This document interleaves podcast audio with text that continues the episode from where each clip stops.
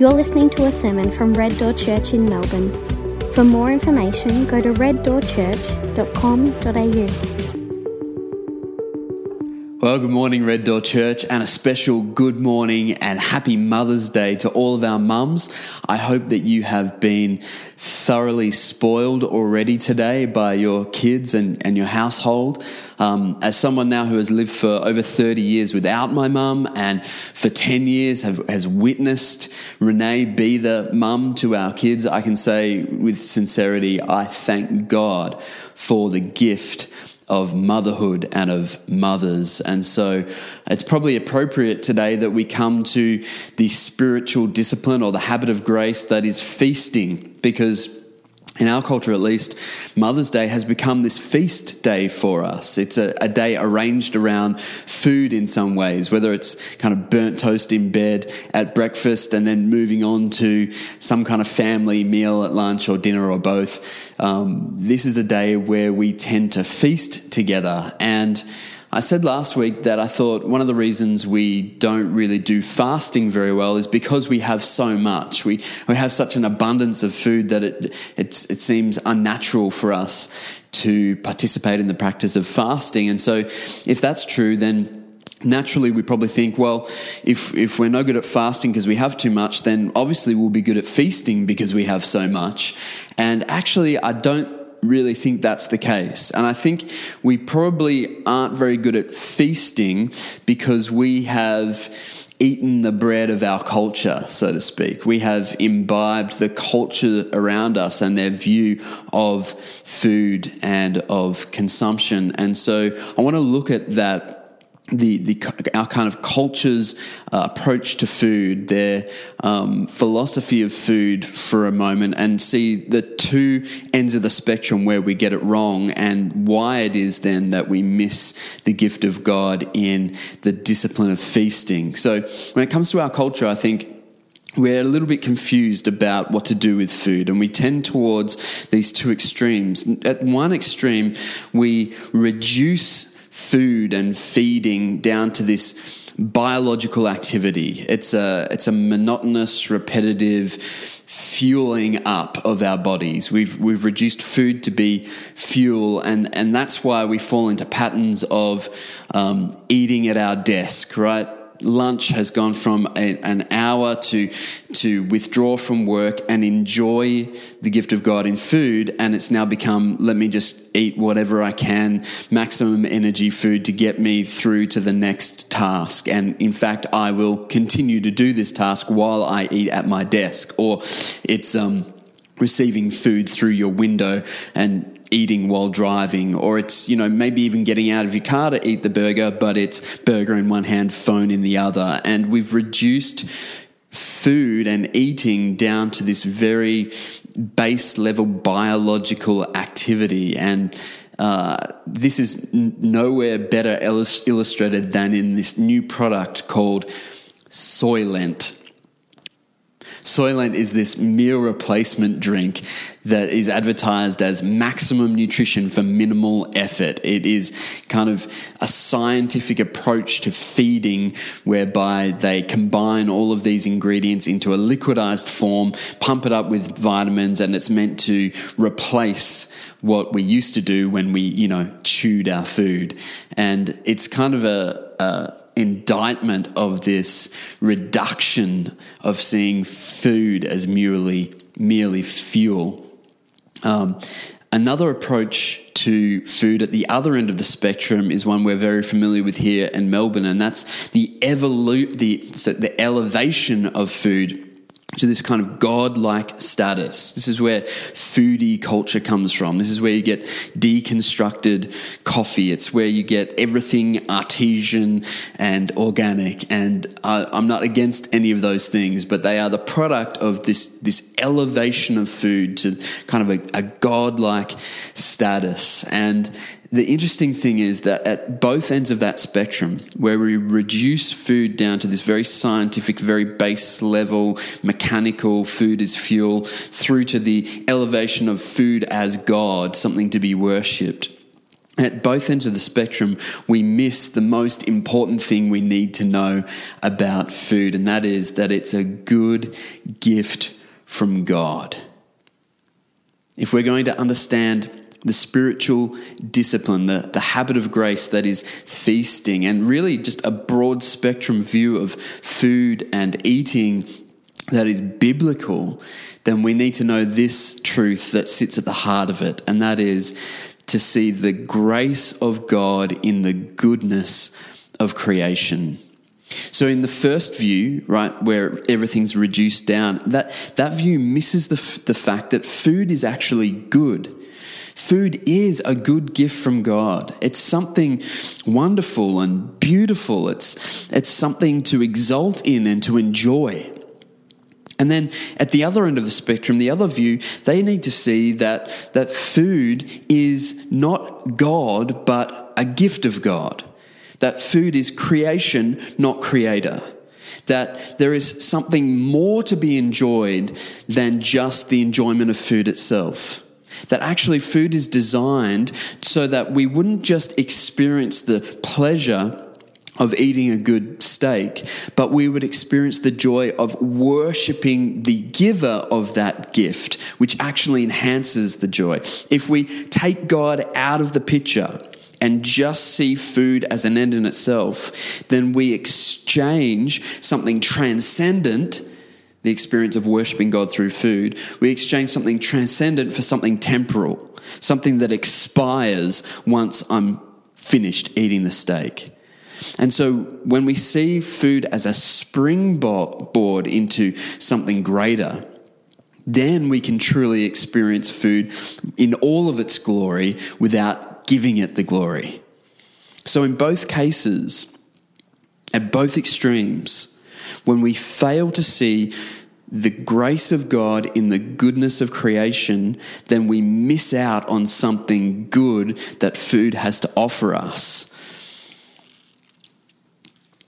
And so I want to look at this fundamental principle that feasting is an amen to the grace of God in the goodness of creation. It's said that Martin Luther, the great reformer, uh, loved his beer, and his wife was a renowned beer brewer in Germany. And it said that whenever he tasted a particularly good draught of ale, he would exclaim loudly, Good creature. And that is so perfect. That is such a perfect thing to say when you have tasted something good, whether it be food or drink. To say good creature affirms what we've been laying out as, out as the foundation for good feasting. That is, that this thing that I have eaten or drunk is a gift from God. This creature, this thing is created by a loving creator. This food is good, but it's not God. God is the giver, the food or drink is the gift.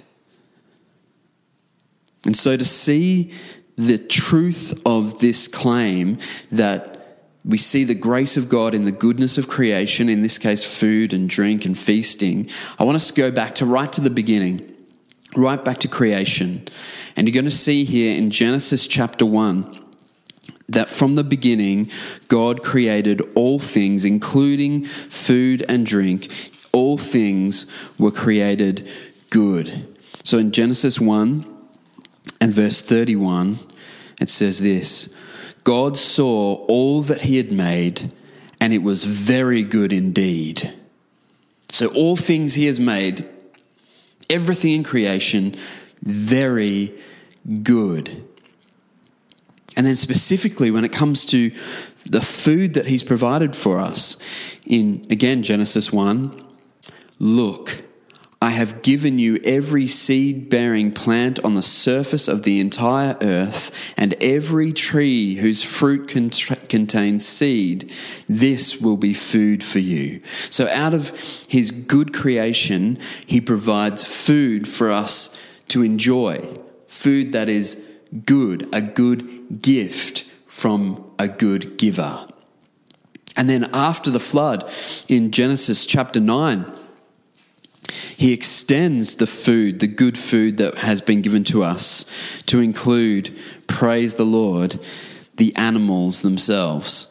So in Genesis 9, in verse 3, he says, Every creature that lives and moves will be food for you. As I gave you the green plants, I have given you everything. So God takes the abundance of his creation in plants and in animals and offers them to his people as a gift, a good gift from a good God to be enjoyed and to be given, that was given to us as a springboard for thanksgiving, praise, worship, enjoyment. In 1 Timothy chapter 4 verse 4 it says this For everything created by God is good and nothing is to be rejected if it is received with thanksgiving. And so you have this invitation to enjoyment, an invitation to relish and to revel in the good gifts of God in food and drink, in plants and animals. All things are given to us to be received with thanksgiving. That is, that they should give way to praise and worship. And so we have this habit of grace, which is feasting, the enjoyment of God's provision in food. Now, you can do this in every meal that you enjoy. Every meal, down to every snack, can be an opportunity and should be an opportunity for us to worship because all of the food that we eat, from the most glorious meal to the most humble snack, all of it is gift. And therefore, all of it can be received with thanksgiving. All of it can be a springboard to praise. But today, I want to focus in on this particular habit of grace, which is feasting. Now, we've said over and again in this series, The Way of Jesus, that these habits are habits that we employ as Jesus' disciples, as his apprentices, as we seek to live the way that he lived. And so we practice silence and solitude and prayer and Bible reading, these things, because we want to follow Jesus, and Jesus showed us the way to live pursuing these habits of grace. And so it is with feasting. You'll notice that Jesus is frequently, almost constantly, sitting down to eat with people. Robert Karris says that in the Gospel of Luke, Jesus is either going to a meal, coming from a meal, or at a meal.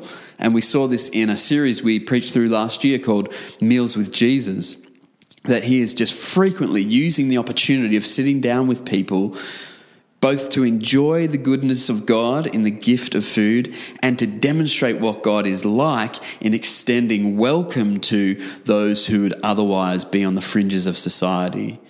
That meals themselves are a foretaste of the age to come the restored creation where we will eat and drink with not only with one another but in God's presence. All of these things are part of this tapestry which is the habit of grace in feasting. And so every meal is an opportunity to praise God for the goodness of creation, the the gift of food and drink. But for 3,000 years, God's people have marked out time, set aside time specifically to celebrate together around the table. And this is the habit of feasting that I want to look at for the rest of our time. And I want to get, as with all of these, sermons in this series. We haven't gone too deep into the theology of it so that we can spend time in the practical application of it. And, and that's where I want to spend the rest of our time today. I want to look at 10 ground rules for good feasting. Right, these are ground rules that I think you should employ as you go about the practice of feasting with one another. And so here are my 10 ground rules for feasting. Number one, Start with the why. So, when you're at the point of putting together this feast in your mind, when you're in the planning phase, don't just go straight to this is the food that we're going to eat or these are the people we're going to invite, but begin with the why. Why are we doing this?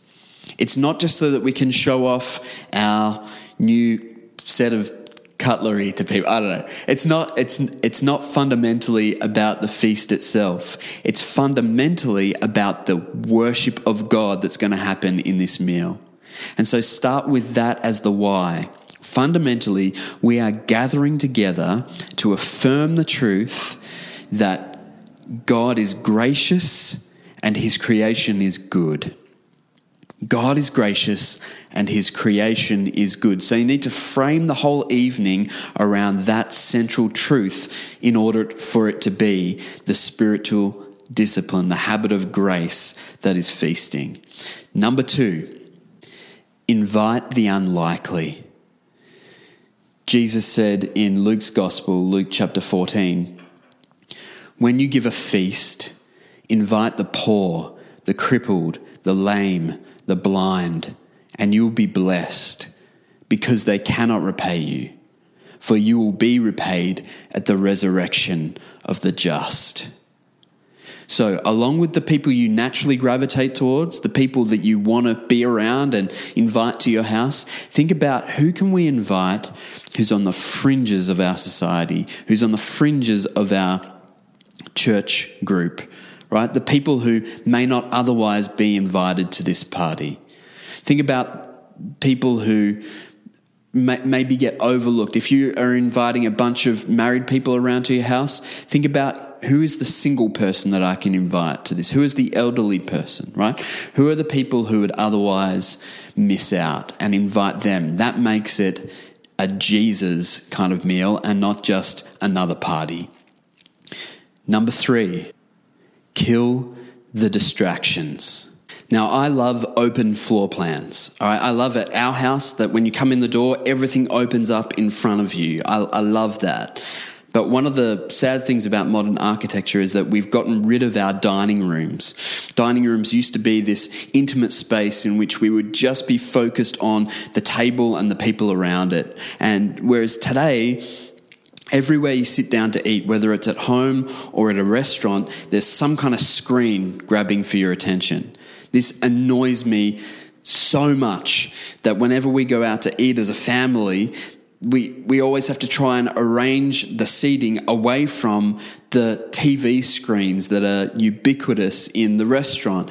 It's so irritating. Now, the same thing is going to happen if you allow it to happen in your house at your feast. So here's what you do. As soon as people come in the door, you have a bucket or a bowl of some kind and you say, this is the phone bucket. And into this bucket, you are going to put your phones, your devices, anything that's going to distract you during this meal you can put the phone here and leave it until you leave at the end of the night. All right. And then for people who have babysitters at home that need to be contacted, you set it up ahead of time. This goes back to planning in advance, setting the vision, you know, coming to terms with the why.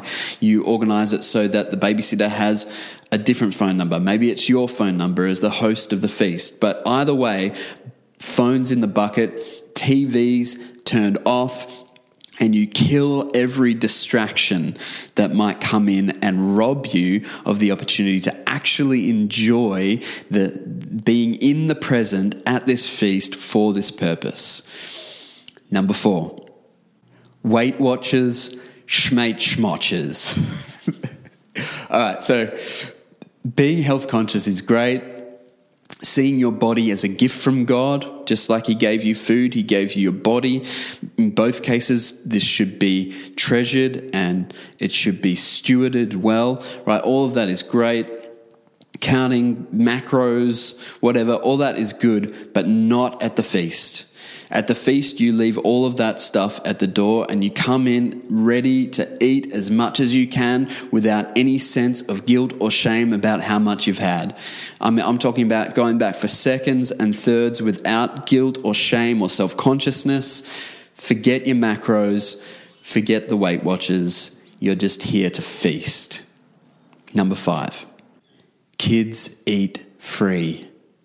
Right, similar to the previous point, it's great to be conscious of what your kids eat to make sure they have their veggies and have you know, eat a balanced diet, but not tonight. At the feast, kids eat free. That is, they eat whatever they want. If they want to, you know, eat a bowl of chips and a cup of Nutella, then that's fine, right? We're, not going to be preoccupied with making sure the kids are getting all of their macronutrients in, all right? Tonight, kids eat free. Number six, ban non-versation. So, without being pedantic or rude, you as the host just take responsibility for preventing the conversation from regressing into non-versation. Non-versation is what I call small talk or shop talk, right? Getting preoccupied with talking about work or uh, just grumbling about things. You want to direct conversation to uh, things that bring joy to the people participating in the conversation right? Direct us towards things that we can celebrate together. That's your job as the host.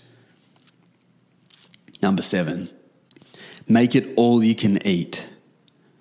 Remember, this is feasting, not just feeding. This is about gathering together and practicing an abundance mindset, right? We've come to this feast to acknowledge that God is a gracious giver of good gifts and so we are going to accept the abundance of his provision in the amount of food before us. If you are hosting the meal, then plan to have too much. Plan to have leftovers for tomorrow night and the following night. If you're attending the feast, then go back for seconds and thirds without doing that apologetic thing that we've find ourselves doing for some reason, right? This is the purpose of our gathering together to enjoy the abundant goodness of God in the provision of this food. Number eight, do MKR and KFC. All right, you got My Kitchen Rules and Kentucky Fried Chicken at opposite ends of the spectrum. This end is all chefy and glitzy and glamorous. The other end is fried chicken in a bucket. And I'm saying both of these ends of the spectrum are good platforms for feasting well. Remember, the focus is not on the thing itself, but on the acknowledgement that God is a gracious giver of good gifts. And so we shouldn't stress over one extreme or the other. Some of us are given to one end, some of us are given to the other. There's going to be different times for different expressions, all right? So sometimes you're going to want to plan ahead months in advance, do it glitzy and glamorous. Sometimes it's just going to be on the afternoon. You're going to say, let's just get some people around and feast on some fried chicken in a bucket. And both of these are good things. We shouldn't stress too much over being at one end or the other of the spectrum. Number nine, get in your practice. So, this is again true of every habit of grace that we've been looking at. It requires practice, it requires time and ongoing practice for us to get good of this, these things, whether it's prayer or silence or the mortification of sin or feasting, all of these things require regular practice. And so, if your, the first feast you throw kind of falls in a heap, don't worry about it. No one's good at this from the beginning. This is something that we need to practice in order to get good at it. We need to be able to take time to unlearn some of the cultural misapprehensions about food that we talked about at the beginning of this message and to then reinvest in a biblical view of food and feasting that's in line with the fact that God is a gracious giver of good gifts. All right, so take time to practice and to learn this, to learn the art and the craft of feasting well. Number 10, seat Jesus at the center. This is the most important one. We need to learn how to make this whole experience an experience of worship. How do we seat Jesus in the center of this whole experience? And you can do this in many ways. Again, going back to the first point, understanding the why of, of the feast is, is an important first step. But then throughout the night, you can employ little liturgies that help keep us on track, help keep us focused on this as an act of worship. Whether it's holding hands and saying grace at the beginning, singing a hymn at some point during the evening, uh, saying a psalm together. You might like to light candles, which historically are symbolic of God's presence with us. I mean, there are whole, there are many different ways that you can just re-emphasize throughout the night the reason that we're gathered together and to keep Jesus at the center of all we're doing together. And on that note, the verse that comes to mind that kind of anchors all of this together is a verse from 1 Corinthians chapter 10 and verse 31. You could make this part of the liturgy of your feast. It says, So whether you eat or drink, or whatever you do, do everything for the glory of God. That's at the very heart of our approach to feasting as we follow the way of Jesus. So, with that in mind, let me just say the grace for us. Friends, the grace of our Lord Jesus Christ and the love of God and the fellowship of the Holy Spirit be with us all evermore. Amen.